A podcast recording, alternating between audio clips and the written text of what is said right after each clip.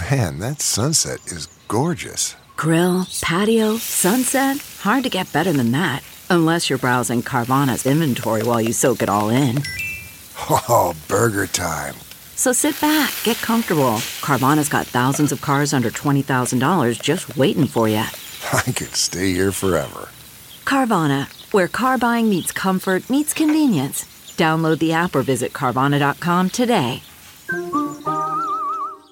Good morning. I'm Margie Ellisor, Fox 2 with your St. Louis news, driven by Bommarito Automotive Group. Missouri Task Force 1 officially deployed to Florida to assist emergency management. Two members of the team were already in Florida after being originally deployed to Puerto Rico. The deployment is expected to last at most 10 days. The team will be in Gainesville, Florida until they receive their mission assignment.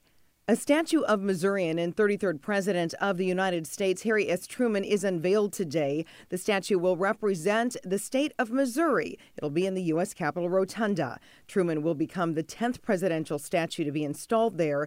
The statue will be unveiled today at 2. The Drug Enforcement Administration of St. Louis is conducting drug related training today as part of Operation OD Justice. The DEA will show officers how to best conduct overdose death investigations. Training starts at 9 a.m. at Twin Rivers Church in St. Louis. From the Fox 2 Weather Department, more quiet weather continues today, mostly sunny and cool throughout the day with highs in the upper 60s to low 70s. Clear and chilly tonight with lows in the 40s. Tomorrow looking to be mostly sunny with temps in the 70s. Your weekend will bring higher temperatures that will reach into the mid 70s. We'll stay in mid 70s through the weekend and into early next week with dry conditions.